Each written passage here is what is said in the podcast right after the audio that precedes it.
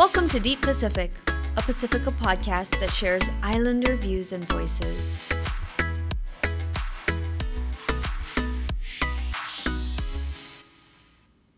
I'm Kalani Regis, your millennial indigenous advocate and host.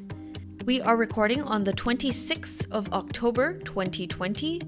Never forget, Black lives all around the world still matter, especially in West Papua, where observers estimate between 100,000 to 500,000 people have been killed by Indonesia. So, I hope you think carefully about every trip you take to Bali. On the other side of the world, Breonna Taylor's killers need to all be arrested. The carceral system, capitalism, and imperialism as a whole need to be abolished in order to rein in the effects of climate change. Queer Pacifica people, as always, still need to be supported, and yet we are still here. Under the specter of all of this bad in the world, there is you and I, and we are still here, present, together in this space which I have created specifically for people like us. I hope you are safe and protected. Also, by the way, I apologize about the echo. I don't know if it's a problem for you, but um, yeah, I'm recording in my new apartment, so it's really interesting. it's super empty still. I would like to begin with the acknowledgement that I am recording on Guahan y Islas Marianas, currently a territory occupied by the US, one of the last remaining colonies in the world. I am not from this island, so I am a settler. Although I'm Chamorro, it is still with respect that I occupy this land and space. We begin every episode with a quote from an indigenous Pacifica person that resonates. Today's quote We have always learned from the earth around us, so now I do not lament my lack of roots. Instead, I grow them myself. So every day, I am a wind-blown seed. I am foreign accents and different skin. Every day, I fall towards the earth and am reborn in dirt. I am blood in uniform and severed tongue. Every day, I am the blood I want. Every day, I look around, hold on tight to those I love, and I grow into an extended family tree. William Alfred Nuutupu Giles is an Afakasi Samoan writer, scholar who studied as a Kundiman Fellow with the First Wave program at the University of Wisconsin Madison Will is also a Brave New Voices International Poetry Slam champion and won the 2015 National Underground Poetry Slam. They are an award-winning spoken word poet, community organizer, and arts educator slash poet facilitator from Hawaii with the Pacific Tongues and Youth Speaks Hawaii organizations. They have a really cool website called willgilespoetry.com, which I will include a link to in the show notes if you want to check them out. Give it a look. This quote resonates because this episode will be about family. What family means to us as Pacifica people, what family means to our cultures, and how family influences us as individuals. You will hear mainly from Simone, our Chamorro baby doll, Ginin Guahan, who last spoke on Artivism, episode 5 followed by one of my favorite beautiful Tahitian souls, Teatuahere, beautiful inside and out. That is right. This will be a shorter than usual episode today. I have also prepared a special portion of this episode as something of a clip reel, pulling the first 10 contributors who spoke on family in previous episodes into this one. That will really be something different, I feel, and I hope it makes you remember how beautiful, how painful, how sentimental those pieces were. Listening to them again had a bit of a sentimental tinge to me because it made me want to hear all of their pieces again, which I'm sure I might do, though I do tire of hearing myself talk. So we will end today with a discussion on a study on settler colonialism in the Pacific, specifically in the Hawaiian Kingdom, Guahan, and the Northern Marianas, where I am from. You definitely want to stay for that one. Now, let's do it. Let's dive in the driving question today. How do Pacific Islanders feel about family? So, a family is so many things. A family is defined as a social group made up of parents and their children. Another definition is a group of people who share a common ancestor. Family could also be a group of people living together, otherwise called a household. A fourth definition is a grouping that shares certain characteristics. Families have been described as everything under the sun. There are wholesome families and broken families, dysfunctional, overbearing, and close knit families, small ones and huge ones, with branches as numerous as banyan trees. Many of us in the Pacific have family who are diasporic or living away from the homeland. Or we are the diasporic ones living away, returning home only for important or close family funerals, weddings, important family celebrations, and events.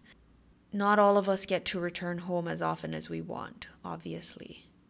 If only, right? What determines how close a family is?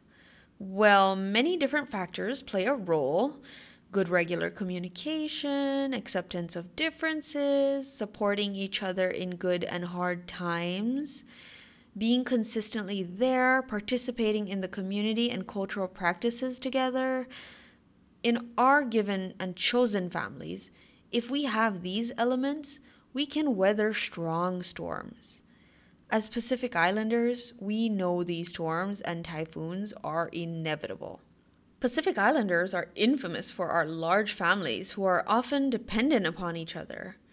This makes the family unit the most important force in our lives, with the power to shape us, to change us, and to cause harm.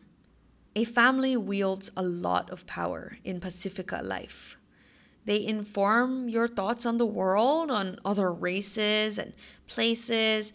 They form your dietary choices. Usually, they determine your religion.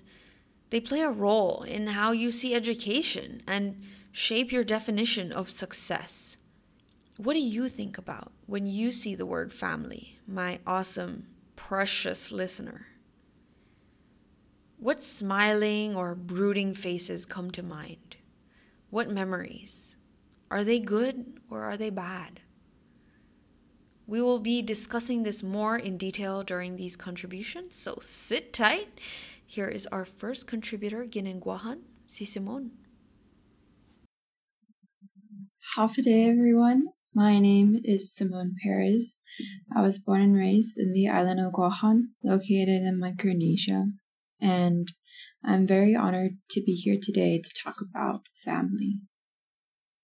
The words that come to mind when I'm thinking of the word family, it honestly, as of right now, I think of generational trauma, and I think it's because of all the time I've been spending back home because of the pandemic. And, you know, when you get older in the family, you start to realize the real like family dynamic and things aren't as simple as you once thought they were and you realize why a lot of relationships are the way that they are and there's a lot of like things that you wish were different but you can't help and you realize that like you don't want to carry that on when you start your own family. Well, I don't plan on starting my own family anytime soon. I'm only 21.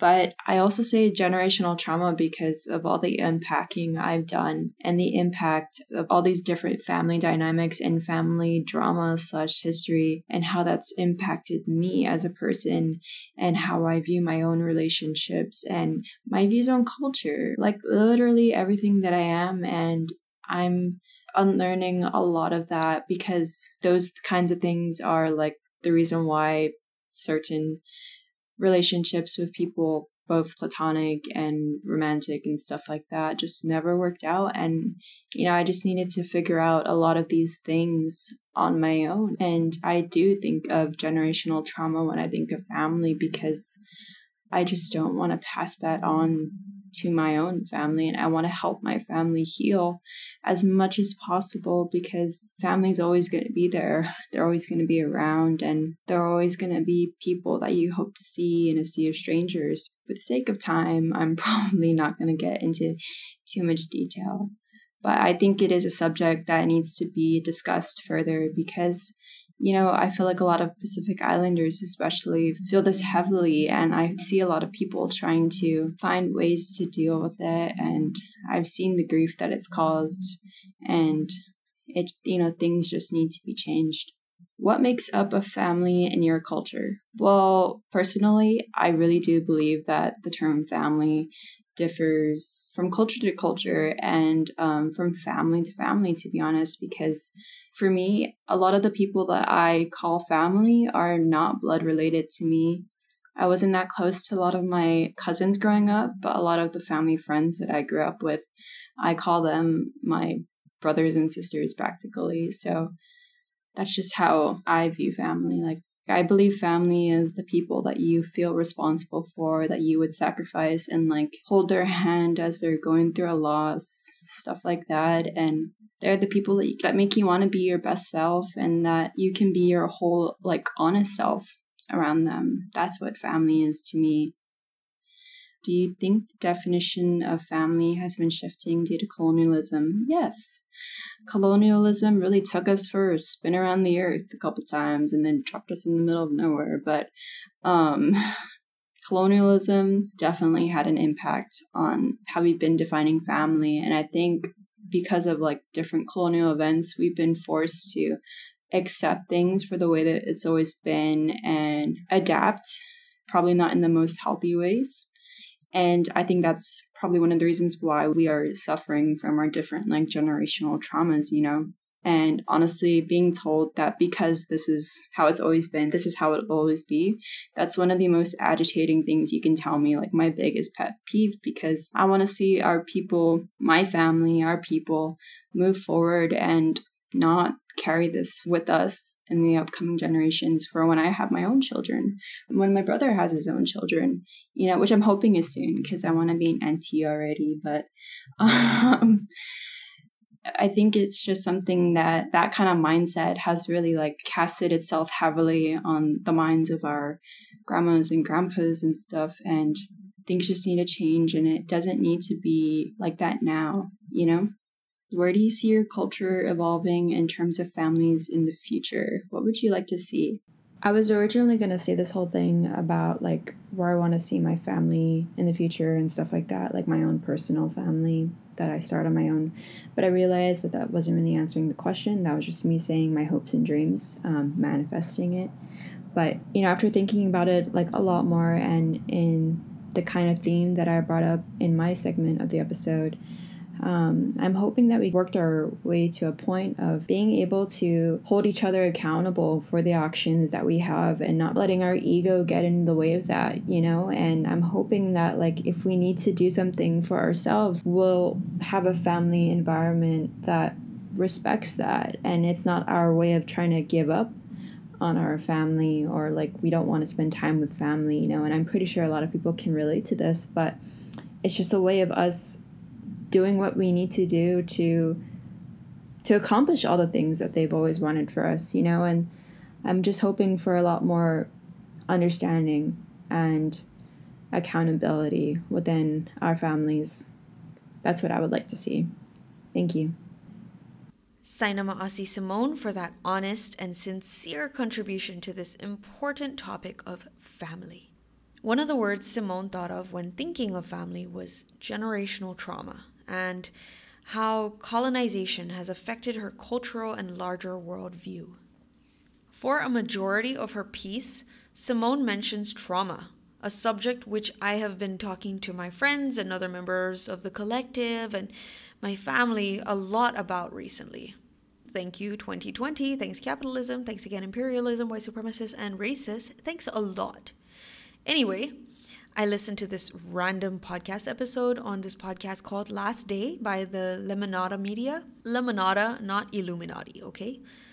It was an interview about trauma with Dr. Mate, who is a trauma expert and psychologist. This episode blew my mind. I'm telling you, it took my thoughts on trauma, traumatic experiences, and my expectations of others and how they deal with their trauma, and it turned them upside down. I highly recommend you give it a listen if you want the same kind of insight. I'll include a link to it in the show notes. Because we're speaking on family, this is kind of a necessary segue, so let's think this through a tiny bit. To make a long story short, trauma is a wound. And any wound, physical or mental or what have you, you won't always see it, but it shows up in how you carry yourself, both physically, emotionally, mentally. It affects how your worldview is shaped. Trauma is like microplastics.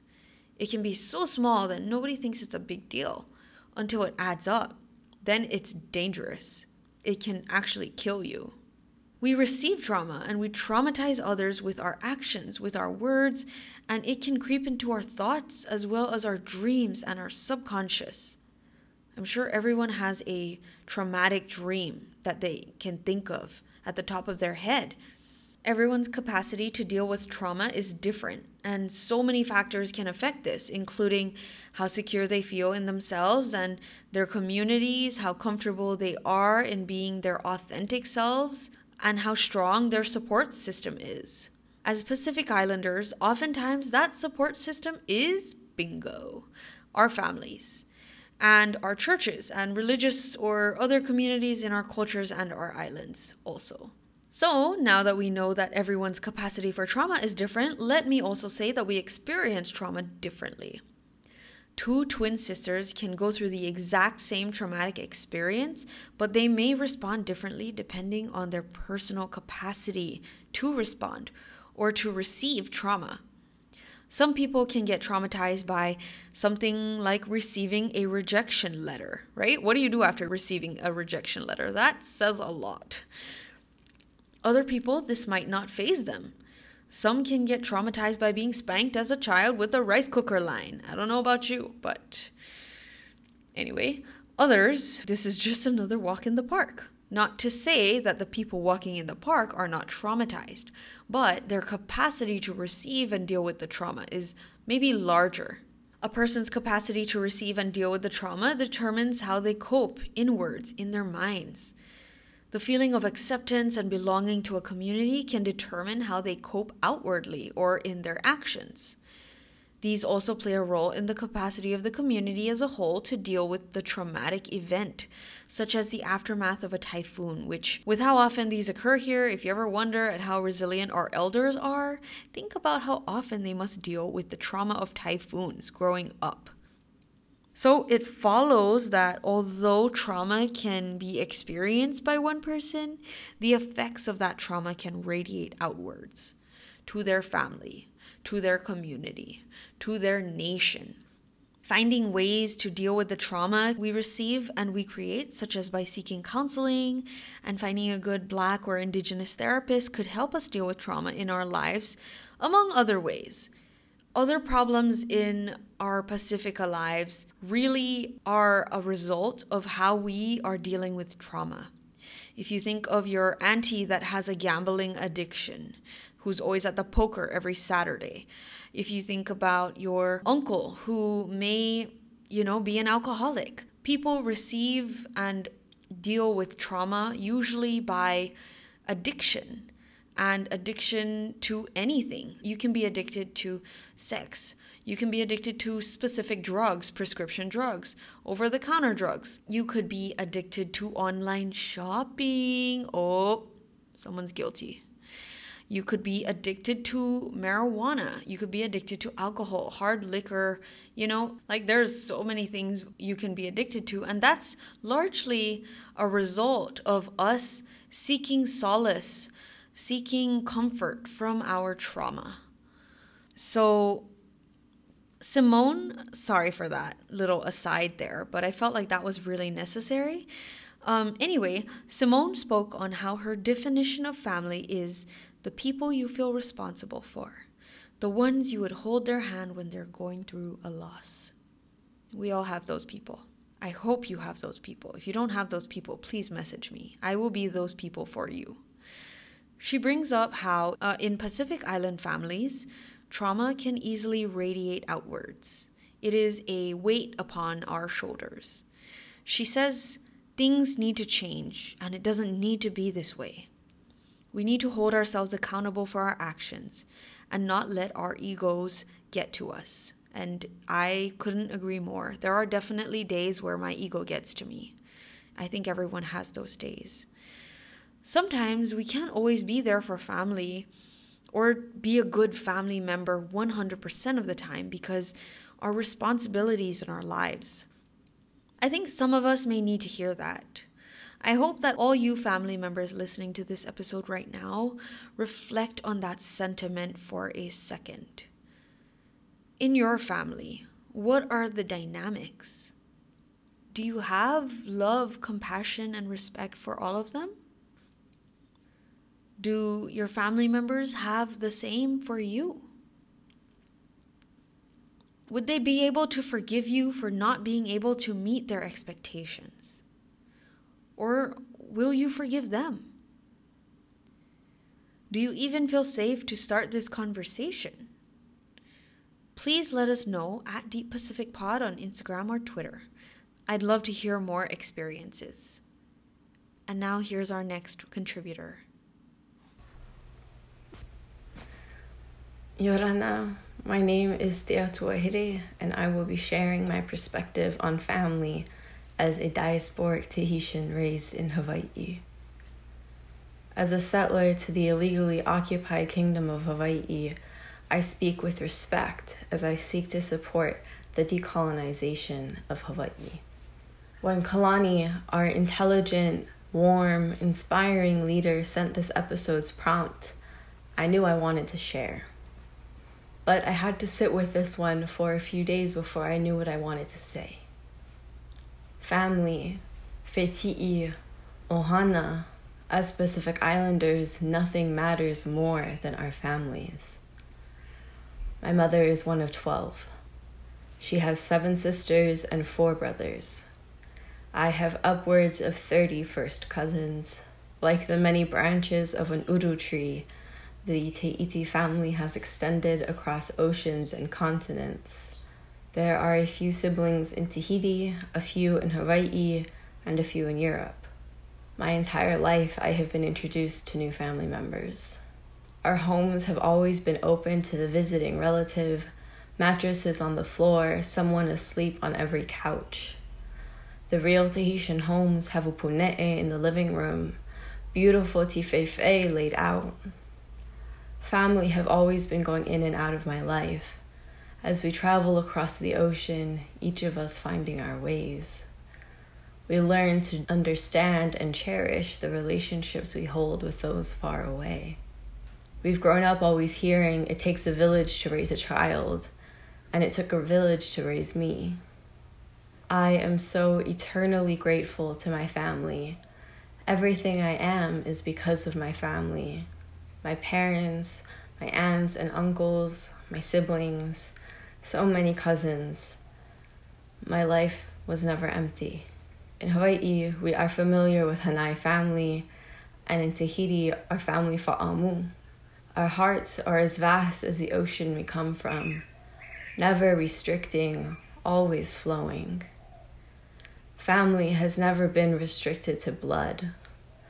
We understand family as the bond we create with those we love. Colonization brought with it many terrible things, among them being homophobia and misogyny. We have come to believe what our colonizers forced onto us.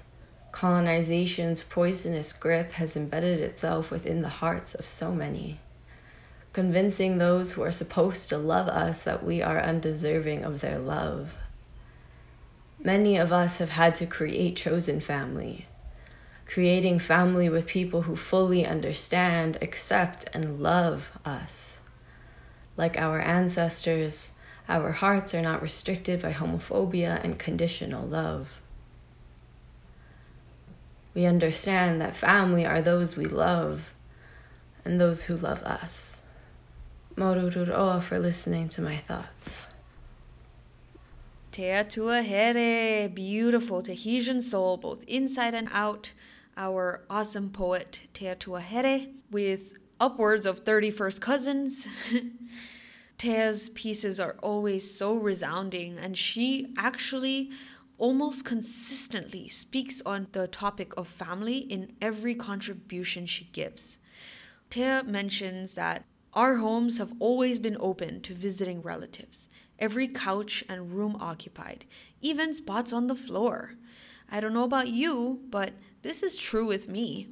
My dad's family, who I was raised with, is huge. He is one of 11.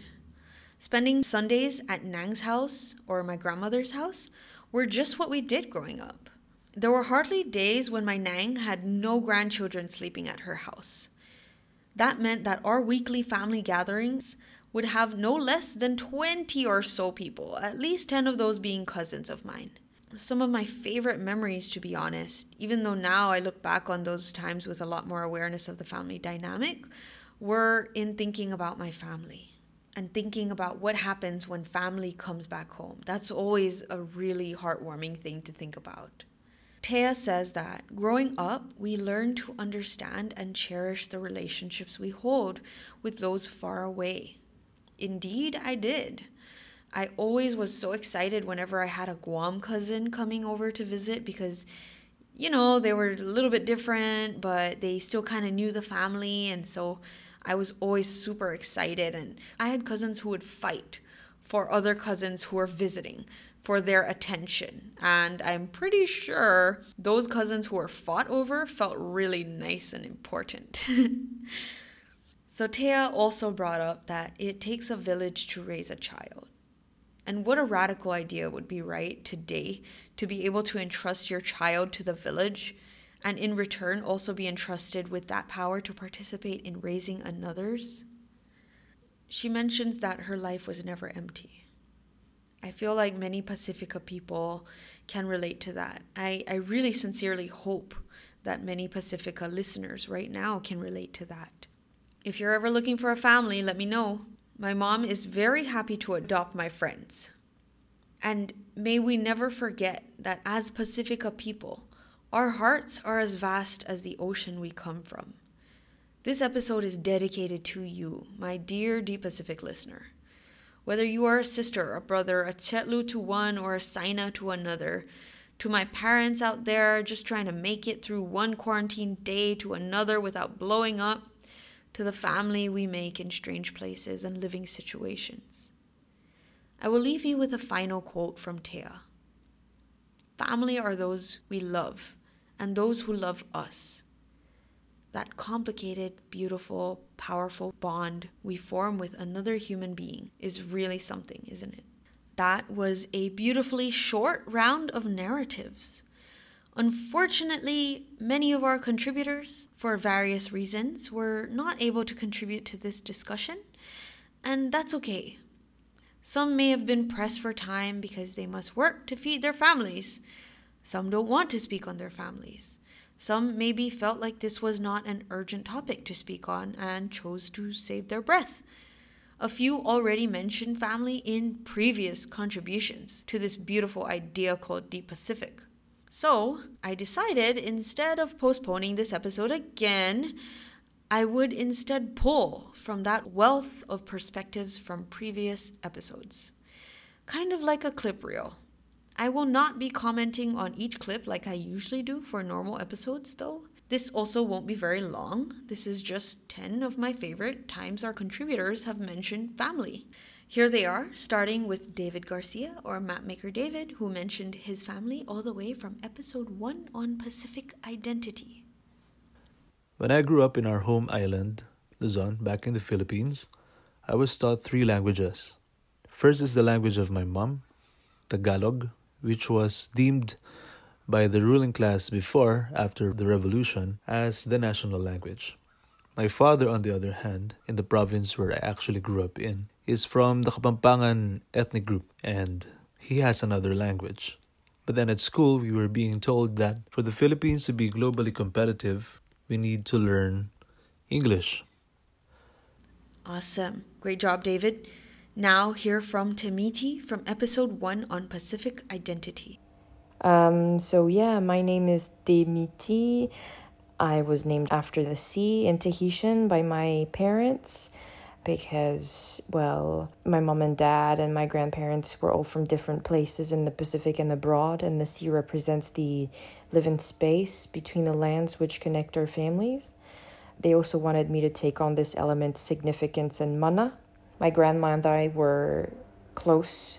She was a traveler and a storyteller, and she educated me to become a traveler and storyteller. Every night by telling me bedtime stories about us, our family, our culture, other people's cultures. Beautiful, beautiful. Here is Tea Tuahere again because, as I mentioned, your girl walks the talk. So, this is her first mention of family from episode 3 on Queer Pacifica. My LGBT family face homophobia and transphobia here due to the teaching forced by colonization. For many, it seems that being LGBT doesn't matter to them as long as you're not in their family. It seems like it's okay as long as there's distance. I have seen the aunties who have only ever seen me as another local girl look at me in disgust. My dad told me bisexuality isn't real, but I knew how I felt. I still haven't brought a girl home. I'm terrified of being rejected by those I love most because they don't like who I love. I'm terrified I wouldn't be able to bring a girlfriend to meet my niece and nephew. Nothing breaks my heart more than knowing my own blood can see love as anything to be angry about. My LGBT Pacifica family, homophobia and transphobia are not inherent in our cultures. They were taught to us by our colonizers. I am so sorry this world has been unkind to you. Now, hear from Shaw from episode 3 for Our Queer Pacifica. It never occurred to me to talk about my sexuality or who I'm attracted to. It just, I didn't think it was anyone's business and I didn't think it was interesting. But in my early 20s, I did move in with my partner who was a woman. And again, I didn't talk to anyone about it. Um, my personal life, my social group, all of that was away from my family. But my father, being the man who essentially made me, raised me, and is the reason I'm a functional human being today, he knew without me ever saying. And I have a whole Twitter thread that I retweet every June with my whole coming out story, which is much longer than I really have time to share here. For the time I lived in the United States, up until I was 28, it was not a big deal. There were Palauans in the community who are very religious and they had things to say, and my father always defended me. My mother always defended me, so I didn't think anything of it. It wasn't until I lived in Palau when my father's brother showed up at the home that my grandfather left to my other uncle um, with an axe, uh, screaming at me and my partner who was in the house. We lived with my uncle at his request, screaming running around the house with an axe, yelling, Modiki ngilab like, get rid of her, kick her out. She's married to a woman. And that was a little bit less than fun, but that was my first really big experience with my sexuality being a problem. I, I have extended family who have a ministry and fellowship and it's just a thing nobody talks about openly, except for an older cousin who wanted me to repent and give my testament because everyone loves me and wants to help me through this problematic time in my life.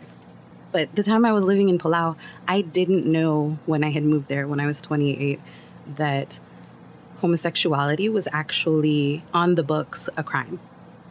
Thank you for sharing, Shaw. Now, here is Rokin of the Guma' Gela' Collective for the Queer Pacifica episode 3. Trans and non binary are Western colonial articulations.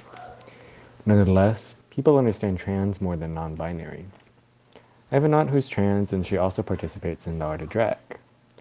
There was a big rift between her and the family when she first came out and started to transition.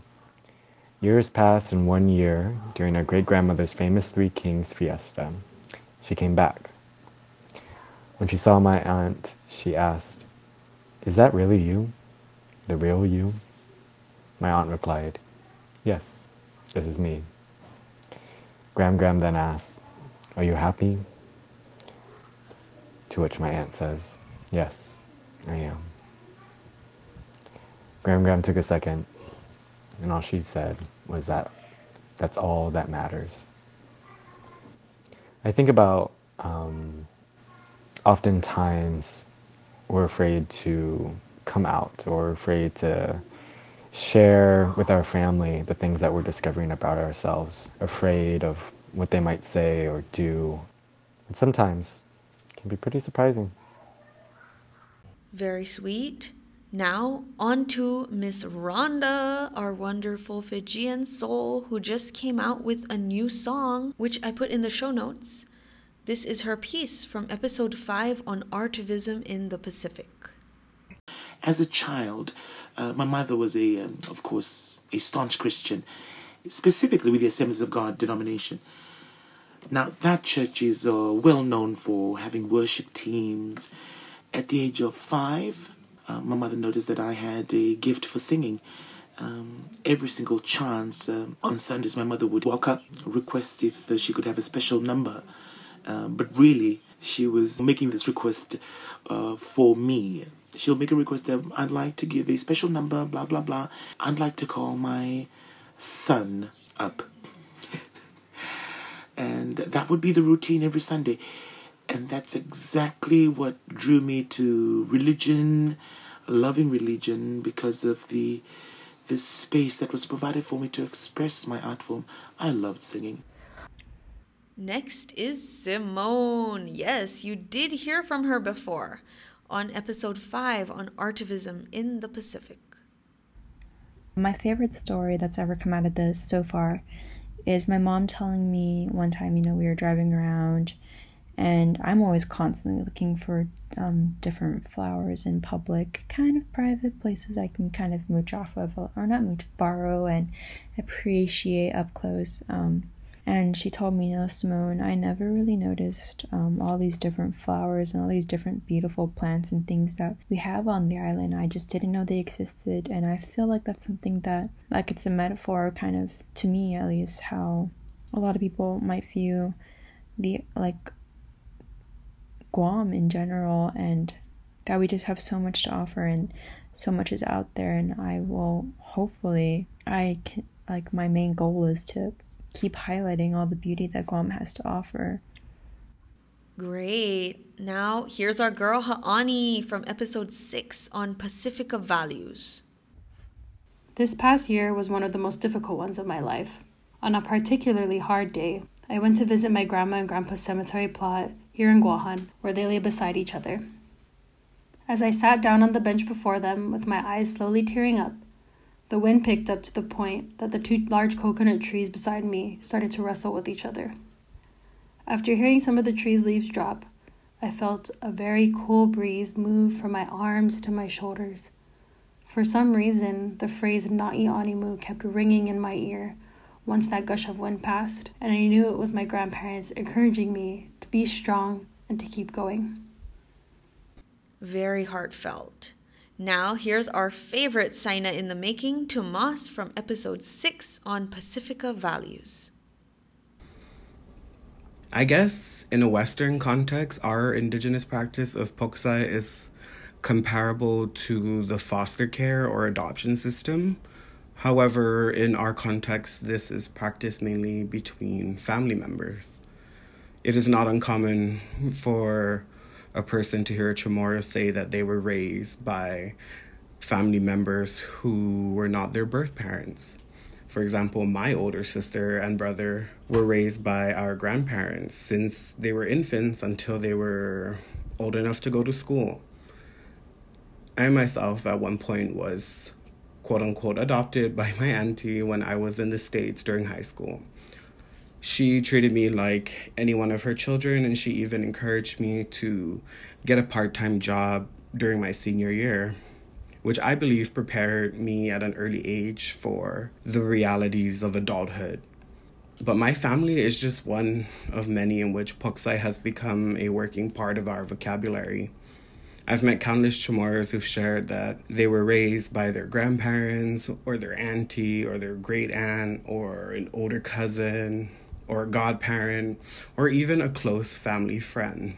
To me, it's like that old adage it takes a village to raise a child. And at the end of the day, it doesn't matter who raises you because in our culture, we have a deep understanding of community as being more than a group of people. We understand deeply that a community thrives on every member recognizing that they not only have something to benefit from the group, but they also have something to contribute. This community could be the larger family unit, or it could be the wider island unit that is composed of many larger family units. It's really up to us to um, expand on this idea and strengthen our value of community. And last but never least, our Tongan Che'lu Lisiate from episode 6 on Pacifica values. And as for my values, uh, if I had to pick one, that'd probably be reciprocity, empathy, and solidarity. For the first one, my grandma Baline Fakahiko Wihavuna, rest in peace, got a call from my parents that they needed help taking care of the kids. Within a week, my grandma was on a plane to America for the very first time, crossing the same moana that our ancestors lived and thrived on to come take care of her mokopuna. She came out of love, certainly, but a reciprocal love that flows both ways. The concept of working together, struggling together, mourning together, with and for each other for the benefit of the collective is one that guides me daily. As for empathy, learning to understand and share the feelings of another and in turn be called to action based on that empathy has shifted my worldview completely. My parents' house growing up felt more like a motel than a house because we would always have family over. Maybe they'd stay a week, maybe they'd stay a year. When I was younger, I was just happy for the company. I didn't think much of it. But that open door policy that my parents and my grandma lived by taught me at an early age the radical notion of empathy. I still run into folks who used to stay with us and truly enjoy seeing them thrive here. As for the last one, and to me the most important one, solidarity, I think this one is a synthesis of the previous two the mutual aspect of reciprocity and the ability to empathize with others. That was beautiful once again, Lisiate. One of my favorite pieces on family in this entire season, honestly. Though obviously you heard some great pieces from everyone. And I am sure that there are many more people who mention family in their contributions that I'm missing, but these 10 were the first ones that came to mind for me. Notice all the different people these contributors mentioned aunties, uncles, mom and dad, a French granddad, a Tongan grandmother, friends of the family who are more like family than blood relatives. You know, it took me a while to realize that a relative does not always mean family. But anyway, if you follow our Instagram, I highly recommend you go to our episode post from the values episode to see Lisiate's grandmother and to see him as a tiny swaddled infant in his father's arms, his three cute older sisters looking not more than maybe two, four, and six years old. Their smiling mother behind them, watching over them, a little stooped, smiling grandma beside them. That family photo was truly beautiful. Those pieces were all beautiful and revealed the complicated aspects of families, how they can be restrictive yet liberating, loving or misled by colonialism, and the huge role they play in all of our lives. The family we inherit, the ones we create, the family that we choose, will be essential to our survival and to the survival of our cultures as a whole. Because of this, we need, for the sake of ourselves and our families and future families, to begin opening up those cans of worms in family discussions about our past traumas or finding good, healthy ways to cope collectively so that we as individuals and our cultures can start to heal. The past affects us all so much already.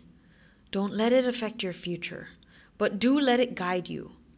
Let us respect each other's capacity for trauma and acknowledge that the family member you know and love may have also been traumatized by you us indigenous people have been colonized, and we were traumatized by those same people and by settlers. But we also did cause our own traumas within our cultures and families. I mean, nobody's perfect, no family is perfect. So, shout out to the multi generational households trying to survive together. Shout out to the single people living alone searching for their future families. Shout out to the young families struggling to make ends meet, to the graduates and undergraduate students living diasporic lives away from home. Hang in there to the ones living back at home. Shout out to the grandmothers who fly across a familiar ocean to an unfamiliar place within a week of getting the call. Rest in paradise and peace to the family we have lost this year. The memories of them still smiling at us not too long ago are still so fresh. Don't forget that they are still around. Just now, they're ancestors and they're guiding you and protecting you. And that brings us to the end of the narrative portion of this episode. How about you take a break and drink some water, tea, coffee, alcohol, pick your coping mechanism, and we will be right back with an awesome paper out of the Institute of Comparative Politics at the University of Bergen in Norway on settler colonialism and the three most relevant cases of that in the Pacific that you should be aware of.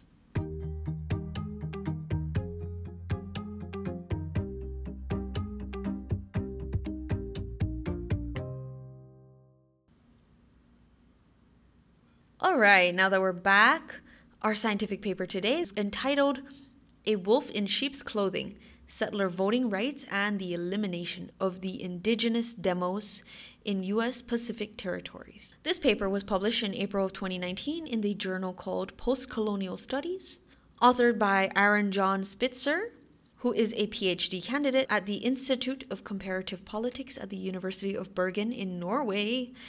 Norway. Interesting. His research examines the settler colonial backlash against indigenous sovereignty in developed democracies. He has published six papers on indigenous peoples' struggles against colonialism in Canada, Australia, as well as the Pacific. So this one caught my eye and was a great read, to be honest. Why is this paper important? Firstly, these three lawsuits discussed in the paper are hugely important to us in the Pacific. And why?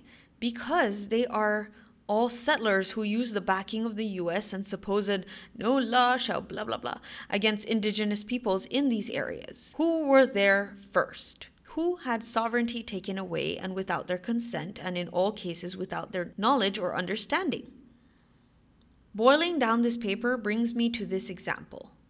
A imagine a sneaky greasy white lawyer gets the deed to your house in their name without your knowledge and consent while you're still living there mostly unaware of what had happened.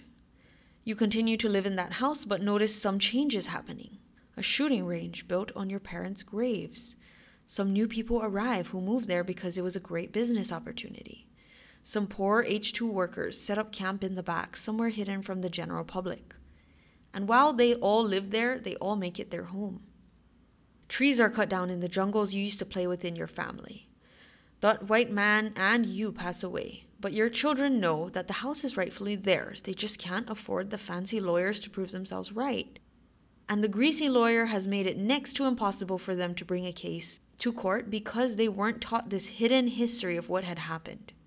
So now let me ask you if the house deed was stolen or obtained through deceptive means, basically, if something is stolen and someone else bought it, does that make it theirs, even if they didn't know? The law almost always rules in favor of the original owner. This was something I hadn't known until I took law classes for my random paralegal studies minor. If something is stolen and someone else bought it, does the second owner or the third owner get a say? No. So keep this in mind. And now we move on.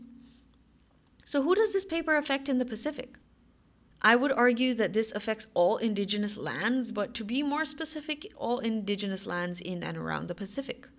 And if we wanted to zoom in further, this article affects Hawaii, Guam, and the CNMI, or the Commonwealth of the Northern Mariana Islands, all of which are possessions, quote unquote, of the US. Now, please excuse me while I go vomit for a second. I'll be right back. So, how does this affect the Pacific? Well, just four centuries ago, what is now the United States was home to an array of self ruling indigenous peoples who presided over territories and citizenries they considered their own. Then came the tide of Europeans, deposing indigenous people and enthroning themselves. Their tools were diverse treaties, Bibles, boarding schools, Gatling guns, but their goal was simple make theirs ours. These are quotes taken directly from the paper, by the way. Don't think that I came up with this nice niceness. Hawaii was, of course, swallowed into the American body politic, but its indigenous people, unlike Native Americans, have an ambiguous constitutional status. Similarly, colonies like the Commonwealth of the Northern Mariana Islands and Guam are in meta political limbo. They are not exactly ours, not securely theirs. Insofar as native sovereignty in and of Hawaii, CNMI, and Guam is disputed, these places may be seen as still active fronts of U.S. settler colonialism. In the Pacific, we can see settlers brandishing a new tool of elimination individual voting rights, asserted in opposition to indigenous anti colonial efforts. This tool has received little attention. The article suggests that settlers wielding this tool in effect deliver a one two punch, condemning as illiberal those voting laws flowing from indigenous sovereignty and then swapping them with race neutral laws, supposedly, that serve to enthrone settlers. It makes the point that how these rights cases are resolved hinges on how they are framed, on whether courts see the appropriate subject of justice as the universal individual or the constitutional prior native group. This article then finds that where such disputes are framed as individual rights cases, settlers can achieve control of metapolitics. So, having problematized the existence of a discrete them, they, the settlers, may dissolve indigenous political selfhood into the broader American we. In this manner, settler rights, though asserted under the guise of liberalization, may thwart indigenous liberation. This article um, examined these dynamics by analyzing the three recent lawsuits in the US Pacific.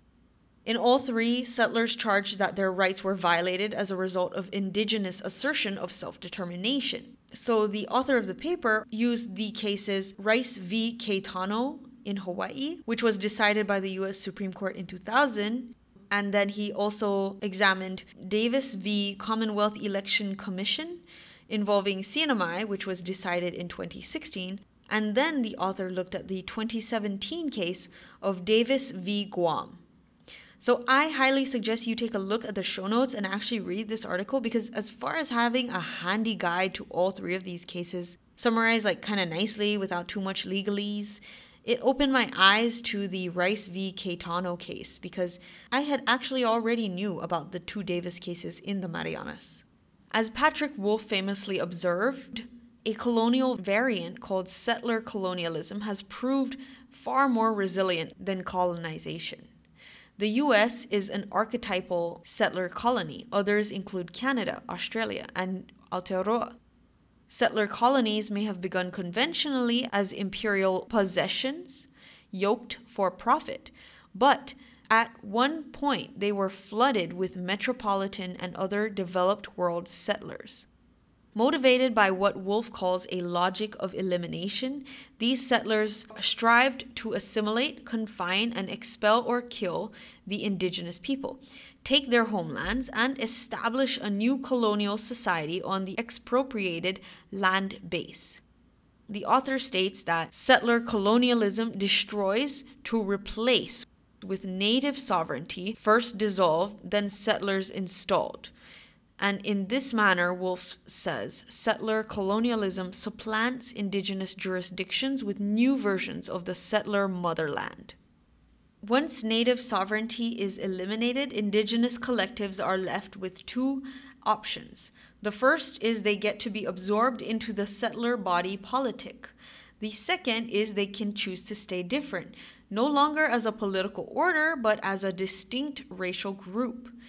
Many scholars have observed how indigenous group difference, once racialized, is often then condemned as discriminatory. Some scholars have even noted how, for indigenous groups, racialization is self destructive or could be self destructive. Robert Porter argues that in the United States, political Ongwehoe misperceive themselves as ethnic Native Americans, impairing tribal vitality. So please forgive me if I butchered that word. I'm so sorry. Ongwehoe. That's a cool word though. Yet little research has considered how settlers pursuing a logic of elimination have in recent decades weaponized liberalism, moving it from the realm of rhetoric into the arena of the courts, and how in doing so they assert rights in a manner that undermines the foundations of indigenous governance, altering the answers to who are the people.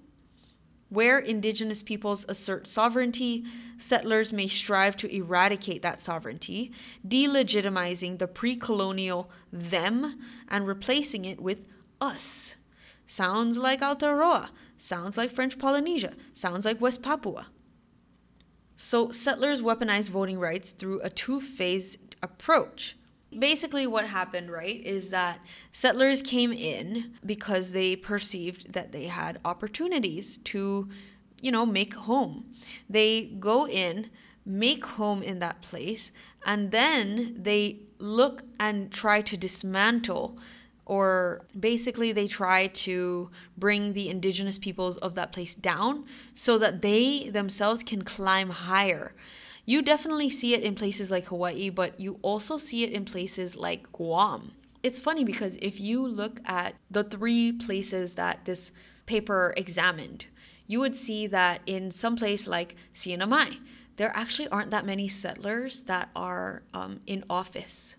It became a possession of the US in the 1970s. So, you know, they are still very much less westernized. And because of that, you can see it in the legislature.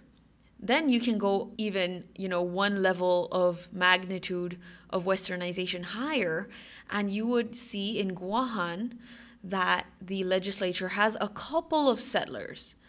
And, you know, I mean, not all settlers are bad, but if you just see how much they reign over the indigenous people, you can see that in Guahan, there's more settlers in their legislature. And then you go to Hawaii, where you hardly see many Kanaka in positions of power. You usually actually see settlers in positions of power. And you notice that Hawaii, Guahan, and the Mai have all been colonized or been neo colonialized by the United States at different times. So you can really see this entire process going on in the paper. The thing that's described, settler colonialism, is so prevalent. Like, it's crazy that it never really occurred to me before. So, the paper concludes this way In bringing their cases, Freddie Rice, John Davis Jr., and Arnold Davis all claim violation of rights of the second order variety concerning laws of democracy. Such laws govern the democratic process and attach to individuals, not polities. Such laws may thus appear quite removed from such metapolitical questions as who are the people? But clearly, these impugned laws of democracy in Hawaii, Mai, and Guam were all downstream effects of distinct structures of democracy. But of course, Rice Davis Jr. and Davis appealed not merely for indigenous voter preferencing to be invalidated, but they also appealed for voting to be liberalized. As Rohrer discerned, this move naturalized settler subjectivity via a colorblind ideology opening decisions concerning Indigenous affairs to every resident of Hawaii, CNMI, and Guam has the consequence of redefining the structure of democracy that governs those affairs. Finally, Rice, Davis, and Davis show that when settler colonizers strategically assert individual voting rights and where justice is framed so as to validate that strategy, a metapolitical conquest may result. Settlers able to dissolve the indigenous them into the settler we may achieve power over indigenous peoples and lands. They may colonize the demos. That is, at least for now, what has happened on the frontier of American settler expansion in the US Pacific. So, what is my opinion on this paper? Um, my opinion on this is very clear. It is and always will be that Indigenous lands belong in Indigenous hands. Does that mean I want to kick out all the settlers permanently and, you know, cause a total new world order? No, it does not. And settlers got to really work on that response, man. Like, all it means is I want the people to decide their status in relation to the colonizer. That's all it means. It doesn't mean anything may change necessarily. Status quo is an option. Really, what it is, is we're going to need settlers to be okay with indigenous people wanting to take control and take care of their land. That is literally it. If you want to be a part of that party, come and join us because it's the party that is fighting climate change the hardest. It is the party that is doing a lot of work. And it is the party that is disenfranchised at every opportunity including the opportunity to just simply exist on their own land. If you are a settler on a land, I hope you are joining a cause. Anyway, so my position in this is that I believe and wholeheartedly support the rights of Indigenous people to determine their position as a political body, as whatever they want to define themselves as in relation to their colonizer. I support the right for them to self determine, to determine for themselves where they will go in the future, wholeheartedly. And by doing so, you know, I will be taken care of, the land will be taken care of. We can kick the colonizers out. What is being done about this? Well, Guam has repeatedly been petitioning the UN for their right to self determination as one of the last remaining colonized countries and territories in the world today. I mentioned last episode that there are some in the UN who agree that Hawaii's status as a state needs to be revisited due to the lack of a treaty of annexation. The link, which I will include in the show notes, is a great YouTube video. I hope you watch it.